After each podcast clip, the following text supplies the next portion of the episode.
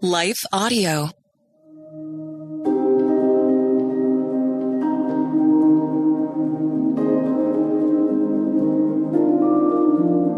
Hello. Thank you for listening to Your Daily Bible Verse, the podcast that examines one verse each day to learn more about God and His will for our lives. I'm your host, Grace Fox, and I'm inviting you to visit my website to learn more about my books and speaking ministry. You'll find me at gracefox.com. Sign up for my weekly devotional blog and monthly update, and you'll receive a free gift. Again, that's gracefox.com. And now, after this short word from our sponsor, we'll dive into today's Bible verse, 1 Corinthians 1 26.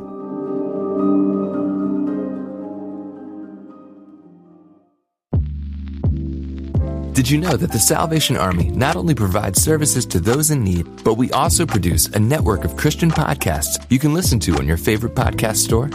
One of these shows, Words of Life, is a 15 minute weekly show featuring interviews, testimonies, Bible studies, and more.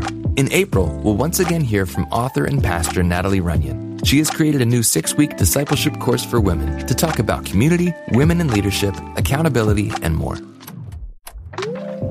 We want discipleship to be what's drawing people, not bounce houses. They're more likely to come back and not just to be entertained. Even in me, you know, making him have to pry it from my hands, he was still saying, but I have something better. It was because of the redeemed saying so, of telling the story of what God had done. When we point people to him, they're going to want to know him. Listen to Words of Life on your favorite podcast store or visit wordsoflifepodcast.org. Well, good day to you. It's Joel with the King Country dropping in to let you know that our brand new film, Unsung Hero, is in theaters now. It's Luke here. We've teamed up with the creators of Jesus Revolution to bring you this adventure of a lifetime. It's a powerful, true story about a family uniting, growing in their faith, and facing the impossible together. In theaters now, unsunghero.movie for more information. Rated PG, parental guidance suggested.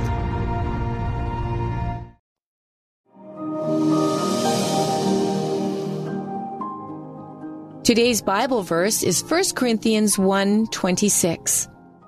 Brothers and sisters, think of what you were when you were called. Not many of you were wise by human standards, not many were influential, not many were of noble birth. Have you ever caught yourself thinking, how can God use me to do his kingdom work when I'm just an ordinary person? I have, on many occasions. One example was when I sensed the Holy Spirit nudge me to write the book Moving from Fear to Freedom, a woman's guide to peace in every situation. For a full year, I struggled with thoughts like, who am I to write a book like that? I've written devotional books, but never a chapter book. I can't possibly come up with 80,000 words, let alone string them together in a meaningful way. Besides, I'm just a stay at home mom. I don't have a professional counseling degree. I compared my skills with others more accomplished and felt woefully unqualified. God, you must be mistaken, I prayed. You've asked the wrong person to do this. It turns out that I was the one mistaken. God had indeed chosen me to write that book. Despite my self perceived lack of necessary skills, I finally said yes to his nudges. The book was published in 2007 and is still available wherever Christian books are sold. Even more amazing to me is that it's been translated into Polish and Romanian. That experience helped me better understand the truth of Paul's words in today's Bible verse. God doesn't seek men and women who are regarded by human standards as wise or powerful or strong to do his kingdom work on earth. He involves common people, those who recognize their inadequacies but are willing to trust him to do through them what feels impossible. The Bible gives us many examples of God using ordinary men and women to build his kingdom. For instance, he positioned a displaced teenage orphan named Esther in a palace to save the Jews from annihilation. He chose David, the youngest of his brothers, the kid assigned to do the dirty work of watching his father's sheep, to be a giant killer, and later to rule as king over Israel. Mary was an unmarried teenage girl when God chose her to conceive and give birth to his son Jesus. Her fiance Joseph was a carpenter. Anna was a widow whose path crossed with Mary and Joseph when they brought their baby boy to the temple while others, even the religious leaders of the day, missed the infant's true identity. This elderly woman immediately recognized him as the long awaited Messiah. Even the twelve disciples were everyday people. They were more skilled in collecting taxes and catching fish and mending nets than in preaching. Yet Jesus handpicked them to do his work. In today's verse, the word wise in the original language referred to people considered especially bright or intellectually brilliant. It was reserved for people considered to be in the upper echelon of society, in a category far superior to the rest of the humanity around them. While God can involve anyone from any sector of society in his kingdom work, today's verse tells us that he doesn't regularly draw from the upper echelon. The following verses concur and they explain his reason for doing so. They say, But God chose the foolish things of the world to shame the wise.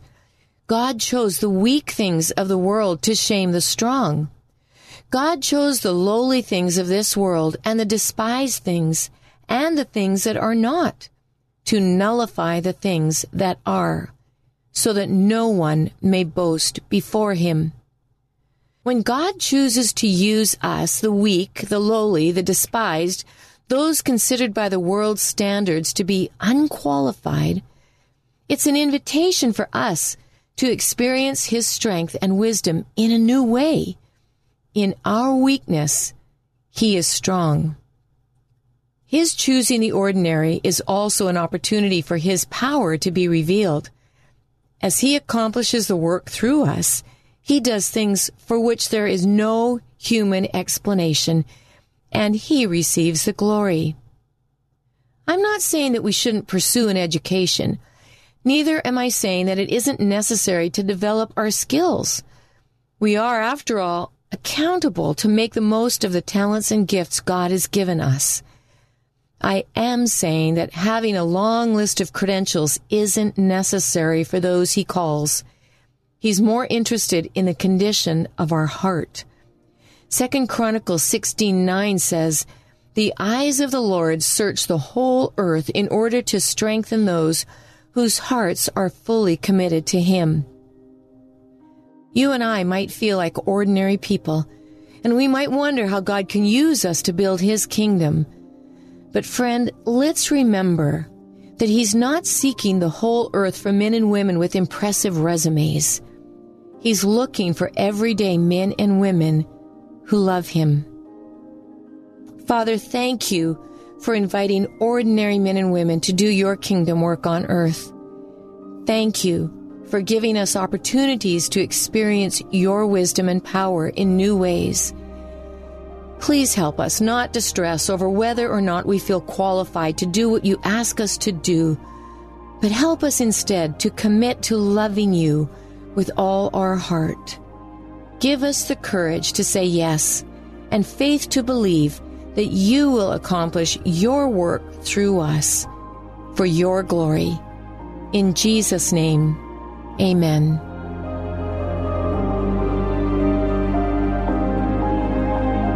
Your Daily Bible Verse is a production of Life Audio and Salem Media. If you liked what you heard today, please take a second to rate and review this podcast in your favorite podcast app so that more listeners like you can find the show. For more faith filled, inspirational podcasts, visit us at lifeaudio.com.